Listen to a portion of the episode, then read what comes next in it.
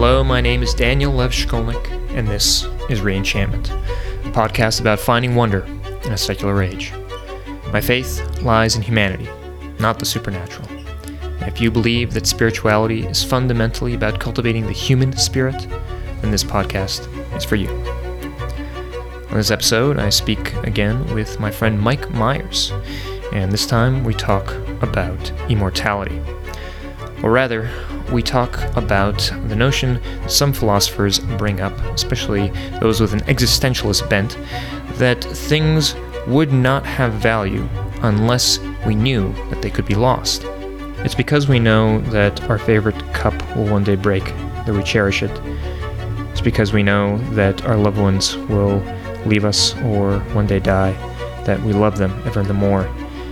And it's because we know that we too are finite and face the inevitability of the grave that we love life and care about living. These philosophers argue that immortality in the religious sense, or even in some earthly sense, is a kind of existence that they would not want.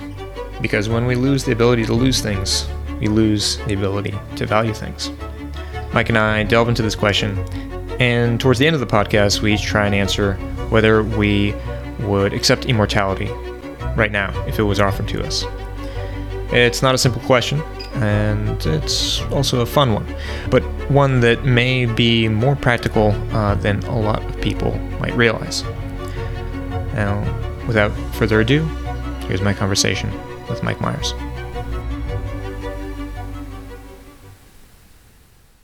All right, Mike Myers, welcome back to Reenchantment. Thank you for having me, Dan. Uh, yeah, I, I'm enjoying these conversations. I feel like we're going to be having more of them if, if it is within my power to, to keep bringing you over to my place and talking philosophy at you. It is well within your power. Okay, great. So, today I want to get into something that I've been encountering over the years for, for a long time. It is a perspective, I guess an existential perspective, on the difference between the finite and the eternal, or rather, like where the emphasis is placed in in a lot of philosophical and religious systems. I'll start off with with a quote by Martin uh, Hägglund. Hägglund, Hägglund, not sure which. He wrote uh, This Life, and in the book, uh, early on, he says that all world religions hold the highest form of existence is eternal rather than finite. And then he goes on to say that any life worth living, though, would be finite. And his point there is that we gain our value from the fact that things end. We gain a sense, all sense of value, he says, derives from that. And that to think of, you know, eternity, to imagine that things go on forever and ever after we die, almost devalues a lot of what we care about in this world and, and I've run into similar strains of argument you know, throughout the years when I read The End, Education's End by Anthony Kronman, uh, a Yale law professor. He makes a very similar argument. And actually, I, I wonder because he and Hägglund, I believe, are both at Yale. So I wonder if they've had had little coffee coffee time conversations about these things. I'm sure. Yeah, I'm sure they have. Uh, and then w- when I was listening to a lecture at, at Harvard, Roberto Unger was talking with Cornel West, and th- Unger talks about the, a very similar thing. Mm. And just another quote to, to frame the conversation G.K. Chesterton said that the way to love anything is to realize it might be lost. And I feel like that again is a is a reframing and a restating of, of, of that central thesis. Ironically, Chesterton was, I believe, an Orthodox Christian. Yeah, Catholic. Yeah. And so, so it, it, it kind of puts a little bit of a wrinkle in, into it because it's, well, Hägglund is saying that uh, religiosity oftentimes removes us from this kind of valuation of of what can be lost. And if things are preserved in eternity, you know, as as many religions kind of imagine that they are in different different afterlives, then what gives things value? Yeah, yeah. So, what, what do you think? What are, what are some initial impressions on on this question? Well, I think that there may be a bit of amor fati happening here eh, in order to approach, or that, which is the love of fate, in order to approach the question at all. We are, as far as we know, finite beings. We die, and that that existential reality is is a difficult one. We don't we don't deal with death very well, and I think that it's a way of, from our finite vantage point, a way of trying to come to grips with our own finitude. I don't know if that's a critique or not. My I have some suspicions. First of which is that we don't like what licenses us to be able to make claims about what an eternal existence would be. Right? It's something that's just well outside our experience. And, and yet it's such an important claim of religions. I think Hägglund elsewhere in, in his book says like that even more important uh, for, for people than like the factual facticity of the Bible or, or the existence of God is the guarantee of eternity. Yeah. I think that that's true on a day-to-day basis if someone that you love dies you want to believe that they live on in some capacity i'm since you know really we're talking about an afterlife. And when i try to think about what an afterlife might be it's a little bit difficult because i think a lot of this kind of conversation presupposes that were we to be transposed into an eternal register that we would be wired the same. Right. Or that we would preserve all of these pieces of ourselves when that's not entirely clear and mm-hmm. especially in the history of religious thought usually there's some there's some aspect of thinking about the afterlife where where it's not all of you mm-hmm. that that lives eternally particularly in like Judaic conceptions of, conceptions of the afterlife. It's it's uh, you would know better than I do, but it's just like one part of the soul that goes on indefinitely. Furthermore, I think about in Zen Buddhism, and Zen is a very multifaceted tradition. So different views, different people have different views depending on depending on who you ask, right? Mm. But certainly one view in in Zen there's always a question of what is it that gets reincarnated. Well, one answer to that question is that it's just your karmic energies that mm-hmm. gets re reincarnated. So it's not your personality, it's not your memories, it's not your body, it's mm-hmm. not it's not all of these things that we typically identify as the self. It's a very like peculiar piece of you that you're not necessarily even conscious of that ends up being mm-hmm. being rearticulated into another self. And you can, I think you can reasonably pose a question of, you know, does that give us what we want out of reincarnation? You know what I mean? Sure, sure. And, um, and you can pose the same question about, you know, heaven and immortality in mm-hmm. heaven. And that's, it, it's, it's an interesting question, and particularly so because, well, with all the transhumanist talk these yeah. days. The question of, well, okay, if we could hypothetically extend our lives on and on uh, and even like upload our brains uh, to live forever, what would that be like? Uh, and actually, Anthony Kronman, in, in one of his books, I believe it was Education's End, but it could could be his other other one. He he basically says, you know, we don't, we wouldn't, we like to think that we can understand what immortality would be like. Yeah. But he says that he argues that no, we, we don't and we can't because it essentially would remove any even if even if like bodily like you know mentally everything was to be the same to remove the notion that things are going to end and that we're going to die mm-hmm. is to remove you know our sense of impetus mo- motion through time you know the sense of like what you know valuing our jobs or or, or you know the, the, the people that are around us. And and and here well actually you know even as i say it like i have i have like you know potential counter arguments against that but but there there is something to be said about like thing things may not necessarily be the same mm-hmm. if you remove uh, the possibility of death. Yeah.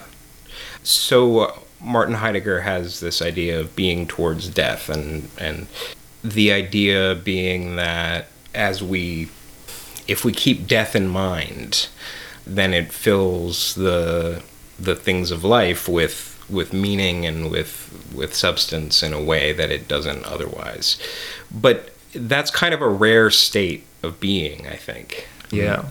And In fact, most of the time we live without thinking about death. yeah, so that idea that my job is meaningful to me or that I do things because I'm going to die or I'm going to you know, I I don't it doesn't track with my phenomenology. It doesn't track with mm-hmm. my experience of the world. I mean, when I go and and get up and go to the store and buy a pack of cigarettes, like I'm not in my head thinking like I'm gonna die, so I better go get these cigarettes. You know. Now maybe there's maybe that there's something to that on a subconscious level, but like there's not much I can really speak to about that. There is, I think, an aesthetic quality to something being fragile hmm. and something being like precious in that way. But I don't find myself thinking about that. And you know, maybe it's a fault on my part, you know, maybe it's a flaw, right? But I don't find myself in my day to day life thinking about that too much. So when I go to work, the impetus is to is because I just have this thing to do. So I, I get mm-hmm. up and go. It's not even about the money so much. It's just I have to be here and I have to do these things, right? Mm-hmm. And I I just can't. It seems it seems to me to be correct to say that we wouldn't know what infinity would be, particularly under a transhumanist lens, because well, we'll get into it, but particularly under a transhumanist lens, But but to say that things won't have any value, like like I guess you know one of in, in, in fact in reading Kronman and his points about this, one of the, the kind of counter arguments that uh, popped into my head was like, well, you know, all of us have been just bored, and when you're bored, like you're not thinking about death, like you're you're just there trudging along. And and if and if the, the, the fear of death was was really present and imminent then like you probably wouldn't be that bored. Yeah, that's true. That's true. uh, and so and and in in a state of bored, boredom uh, which and in most of our lives most of the time we we kind of assume things are going to keep going uh, the, the way they are. In fact i think one of the powers of what heidegger was talking about what the existentialists were talking about is and heidegger makes this point uh, most people don't live towards death Yeah. most people live obscuring that reality from themselves Sartre would say in bad faith. yeah, yeah. Uh, that there's something inauthentic about living without that that you know with an eye towards the end. But so I guess you know let's let's focus on on maybe the more yeah maybe the more interesting point of like we don't really have a good sense of what eternity and immortality could be like. Yeah. Or what we would be under those conditions, right? I mean, I think one of the defining qualities of personhood is finitude, which is a very Heideggerian notion. It's one of the reasons why the idea of a personal God doesn't make sense to me, right? Is because what would an infinite person be, right? My own perspective on this is that the personal God thing is more for our benefit uh, Yeah. to be able to communicate and talk with God as if they were something that it was something we could understand. that is a view that makes the most sense to me. When I try and construct in my head a version of Christianity that would be reasonable, you know, okay, I can buy the idea of a first cause. I can buy the idea of nature and the universe having a certain teleology. I don't know if the arguments work for that, right? But in but the conclusion is something that like it's not unthinkable Yeah. and you know i can buy most of these things but that one chasm is really the the the one where i sort of fall down and and probably the most satisfying answer i've heard about it is that whatever this thing is if you come to think of it as a person then you can enter into a, an i and thou relationship with it you can enter into you can you can react to this thing in the way that it's appropriate to react to it. You can love this being, right? As opposed to if it's just some abstract, you know, deistic, you know, out there. It becomes a, a god of abstraction, much like you know Spinoza Mm-hmm. pointed towards. Part of why I disagree with the quotation, as I think about it more, is that like we don't see things as finite. I don't think by default we do. I think that we can through rigorous like training and through meditation and through things like that. But the idea that that finitude or transience, right, is a, is a marker of all things mm-hmm. is is an idea that in the Buddhist tradition certainly is one that that has to be cultivated over years and years of meditation. There's an old Zen Buddhist story about a Zen master who had a favorite cup that he would mm. drink out of. I think I've heard this one. And someone asked, "Are- you know, you're not supposed to be attached to anything. Like, how do you have a favorite cup? And he said, in my mind, this cup is already broken. Mm-hmm. Right. And that kind of consciousness of being aware of the finitude of, of things is not something that comes naturally to us, I don't think. It's one of the reasons why death is so disturbing to us. and and yet I think I, I, I think you you're right. You're right in pointing that out that this this isn't in a sense a natural way of thinking about things, and yet it kind of it, it is the point that that these thinkers are, are are are making. You know, Chesterton. The way to love anything is to realize it might be lost. To realize that the the cup is already broken in a sense, mm-hmm. like allows you to value its existence ever the more to assume things are finite. It is something to be to be really trained, and, and the existential perspective is a difficult one. Yeah, I remember once hearing a lecture from a from a Buddhist monk who said someone approached me and asked me, "Shouldn't we just follow our hearts?" And the answer is no, absolutely not. the untrained heart is not a good guide. And and specifically there, it's the untrained heart. Yeah, specifically the untrained heart. Yeah, the meaning that there's some process that a human being has to go through. There's some initiatory process, if I can use that kind of Western language, that a human being has to go through in order to in order to in order to live well. This is an ancient Greek notion as well, and we see it.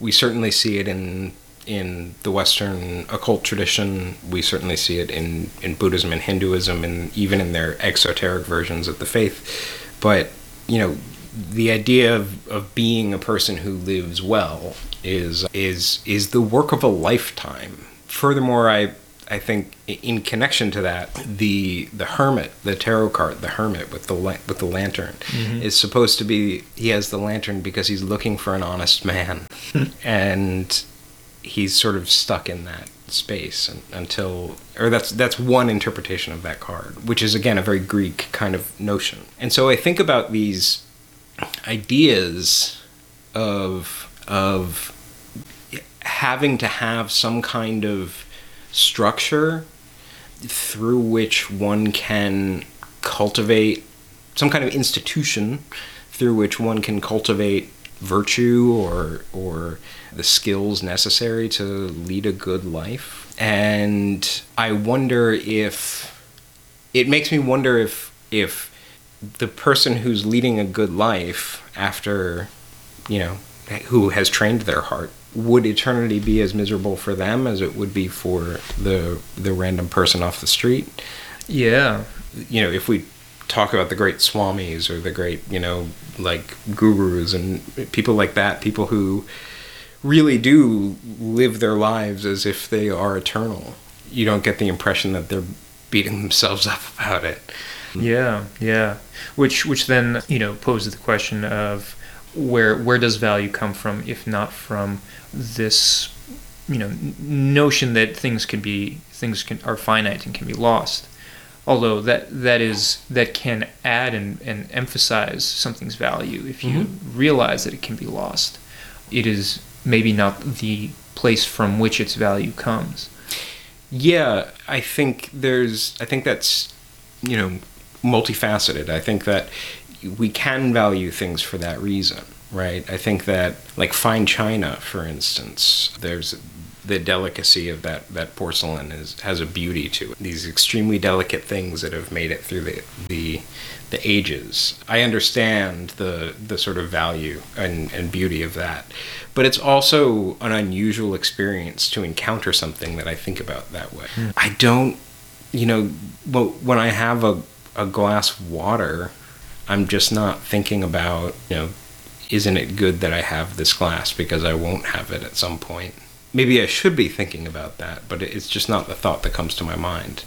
Maybe the the the kind of takeaway, at least that I'm getting here, is that thinking in this way, you know, underscores and makes bold the fact that oh, like what you have now is valuable because mm-hmm. most likely you will lose it, but the thing that gives it value maybe is something more more basic. It's the the experience itself, the our our our senses as they take it in, and the the way in which our, our biology is wired. Mm-hmm. The way they relate to our desires and our identity and our you know and our personality and all these different things, right? I mean, mm-hmm. you know, I, you know, in in a narrow sense, when I use the word I, I'm referring to ego based consciousness essentially. Mm-hmm. But in a broader sense, I'm referring to like a network of different psychological processes, biological processes, a certain history, a certain tradition that, that all sort of intersect with each other and are not necessarily coherent with each other either. And that structure, that sort of webbed structure of the I,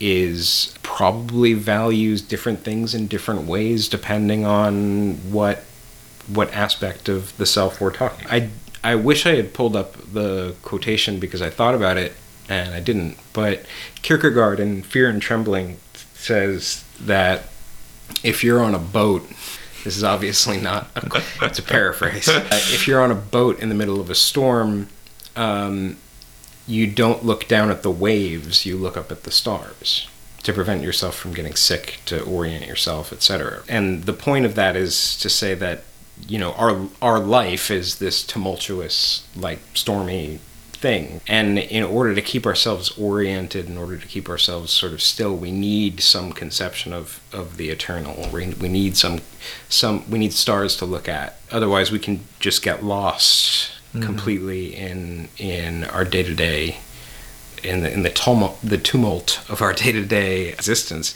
and I think there's something to that. You know, there's a, a quote that comes to mind. It was the uh, Chartreuse, Chartrevian monks, I believe, the, the, the monks that make ch- chartreuse. Yeah, yeah. the uh, they were one of them was talking about how you know their their days are very regimented, the same basically the things every day in a cloister. I only uh, sleep like four hours a night too. Do they really? Yeah. Wow. And yeah, for those that don't know, apparently only only like two or three people in the world know how to make chartreuse. It's mm. in this French monastery, and the, the recipe is like 500 years old, and mm. it's it's a fascinating fascinating piece of information.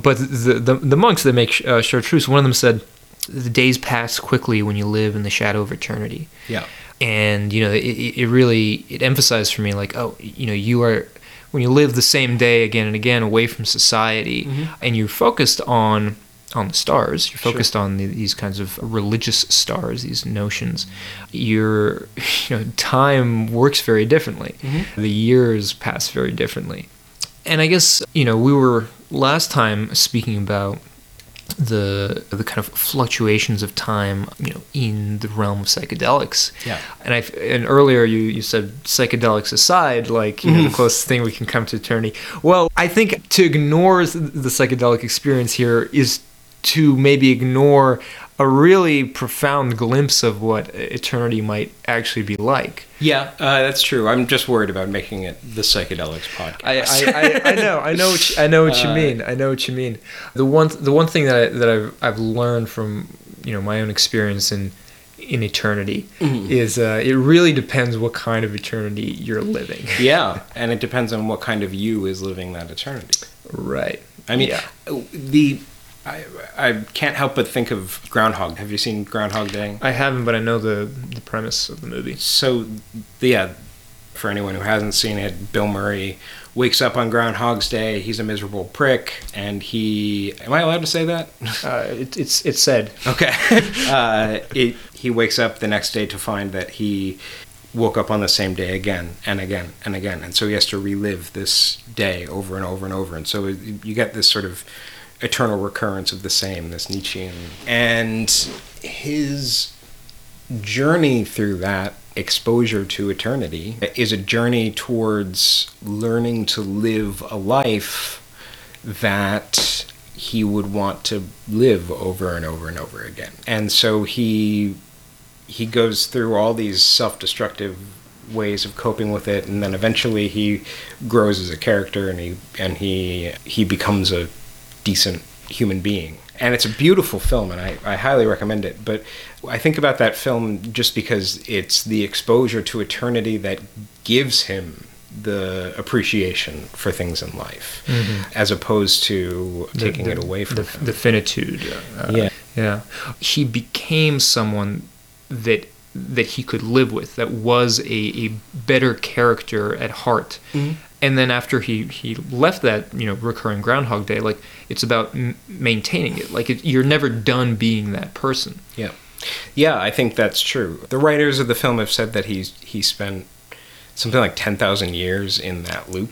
And when you watch the movie that's not immediately apparent right? But he got a lot of practice being yeah. that person. Yeah. I I wonder, you know, I think a lot about how, for me, one of the one of the problems that I experience in my life is that my default state is a, is a depressive one. If I'm not moving or reading or doing something, then then I'll sink into a depression, right? Whereas I feel like I'd like to be in a position where my default state is to just be okay and that seems like a really important fundamental piece of what it is to be uh, successful at being a human being.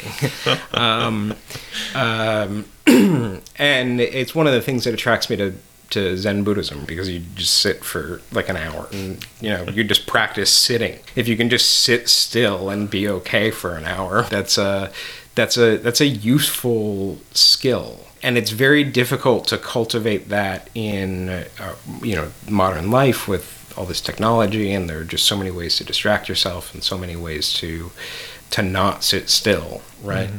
and i want to say furthermore that doesn't that's not just zen buddhism. That that extends to many of the religious traditions. The idea that we sit in silence in one way or another. I'm reading a lot i've been reading a lot about contemplative prayer in christianity. Mm-hmm. it's all about sitting silent right and sort of being able to do that and having the sort of cheerfulness of heart and demeanor where you're not miserable is i think a practicable skill.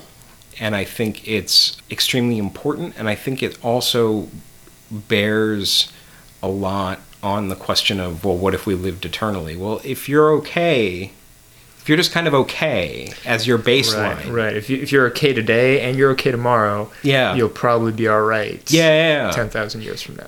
And if anything, we ha- we have that much more time to practice that skill. Right. But it's also not a skill that most people that most people invest time in practicing, to my to my knowledge. Right, and, and it's it's a difficult skill. So, question: Would you live an eternal life? Yes or no? Right now, decide.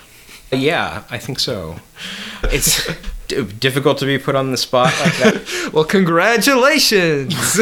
um, uh, I think I think that were I given the option, I mean, whatever version of me that would exist eternally is not going to be the version of me that exists now. I think that that's a big enough shift to go from from a finite existence to an infinite existence, I think that's a big enough shift that that would dramatically impact a person. And but it would be interesting to spend that time to spend as much time as possible like i feel like i never have enough time it would be really interesting to be able to spend that time at my leisure to to cultivate myself and to read the books that I've always wanted to read and to develop different relationships with different people across different eras mm-hmm. and and to just watch the unfolding of humanity as kind of a grand drama. the the the counter arguments that that I've heard from from some of the thinkers that I mentioned earlier is that you wouldn't then be motivated to do anything. But I, you know, at the end of this conversation, I actually don't think that's necessarily true. You may lose some of the urgency that you might otherwise have had, but I think you would go crazy if you didn't do things. Yeah, Uh, absolutely. Like the, the the motivation is you you stay sane. yeah and but also i mean i have made decisions in my life that have been on the basis of i don't want to die without having done this mm-hmm. right? That thought has crossed my mind. It's one of the reasons i moved to new orleans. I didn't mm. want to die without having lived in new orleans. Cheers to that. yeah. But it's really rare that that's the impetus behind my decision making. It's not like I think to myself, I don't want to die without having this bowl of Cheerios, right? Like it's it's Talk about psychedelic thoughts. yeah, right. um, uh, most of my def- decision making faculties probably aren't, you know, they're they're probably much more mundane than that, and they're probably much more rooted in instinct and and sort of subconscious biological like needs and urges and stuff like that that I then later rationalize into some kind of um, when I reflect on my decision making process knowing what I know and believing what I believe about the mind I think that it's highly I think it's just a kind of an absurd model, and I, maybe I'm being uncharitable to the thinkers that you're that you're thinking about, but but it seems like an absurd model to me to suggest that if I lived eternally, I wouldn't need to get eggs, like or wouldn't want to get eggs. Yeah. Maybe I'll go through phases in my eternal life of liking eggs and then not liking eggs. Right, and, but you know, but it is like if if we are if we can maintain a level of humanity that we currently do, then we will still have motivations. Uh, we will still have things that we like to do and get pleasure uh, Mhm. from doing. It's a whole other thing if we lose our sense of humanity. But then, like, who knows what what that exi- existence would be like? I think we're if we lose our humanity, we're much more likely to come to terms with with the With- eternal. with, the eternal. Yeah. I mean, I think the hardest part about living an eternal life, assuming that I have the same psychological constitution as I do now, would be people I'm close to dying and leaving my life and all of that. But I'm at an age now where I've known a few people who have died, and and I've had plenty of people come and go from my life, and maybe the weight of that is sort of cumulative.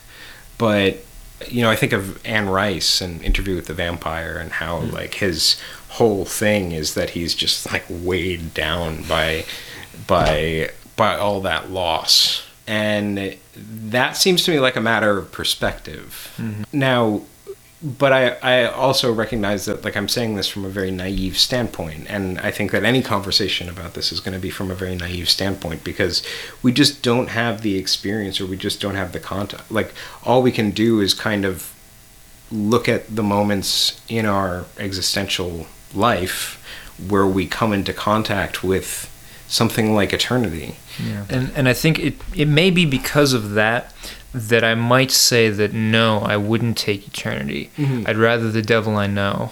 Yeah. Um, I, I, I mean, I wonder, like, what does it mean to say live an eternal life? Because does that mean that that I'll be like floating in space after the sun like blows up in like, because because like that could suck, right? Yeah, right. Um, uh, there are things like that where I, where, I don't know, uh, where I would pause. I think if if we were given the choice to conclude our lives voluntarily, then that's a different story. Yeah, that's kind of the transhumanist conception. And I wanted to talk about that before we go because I do think that there's a very real possibility that you and I might be the first generation to live to to experience radical life extension. Hmm, fingers crossed, knock on wood. Yeah. and it- so these questions might be much more immediate for us than than we realize. And I can't help but feel like like I kind of want to call bullshit in saying that you wouldn't take the eternal life. And the reason why is because if your lung fails, I think that you'll replace it with the robot lung. And if Right. you Well, if it's- this it's- fails, you're it's gonna a different. It's a difference between extended life and eternal life. I would I would gladly live a longer life, yeah. but I don't think I would want to live an eternal life. I think I'd just like to have a. I mean, a lot of my motivation for going on in life is to is that I enjoy assuming a kind of posture of eating popcorn and watching the sort of decline of civilization, right? And there's something about like the sweeping grand opera of history as it pro- progresses that I think I'd like to view in a way that a normal lifespan wouldn't allow me to view.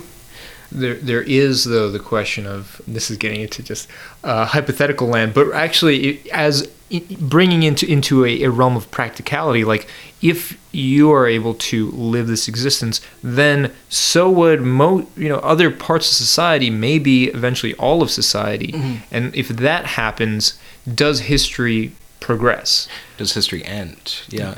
I think that's an interesting question. I think I think it's probably beyond the scope of this podcast, honestly, to, to pose that question. um, uh, to give a quick answer, um, I'm of the suspicion that it would, but it would be it would progress in a different way. All right. Uh, well, so I think for the time being, at least, we have yes for immortality on your box, and I'm gonna say no for now. Unless if, if we, but I I think we, we can agree if we have a we have a button we could press and jettison from this uh, reality. I I think that's it's a safe bet. We'd probably probably say yes to the. Yeah, I think that if we have the ability to end our lives That's that's a pretty sweet deal. Yeah, that would be a good deal. Hopefully, we get to keep our, our youth as well. Oh yeah, don't uh, don't want immortality without that. yeah, that that would be horrible. Um, Thank you for listening to the show. Have thoughts or feedback on this episode? Send me a message by going to reenchantmentpod.com and going to the contact page. And if you'd like the message of this show and want to support the podcast, please help sustain it by becoming a patron by going to reenchantmentpod.com and following the Patreon link. I rely on patrons instead of ads to pay for all the tech time and production costs to make this show happen. So if you can contribute anything, it would be a tremendous help, and I'd be very grateful for it. Again, thank you for listening, and I'll see you next time on Reenchantment.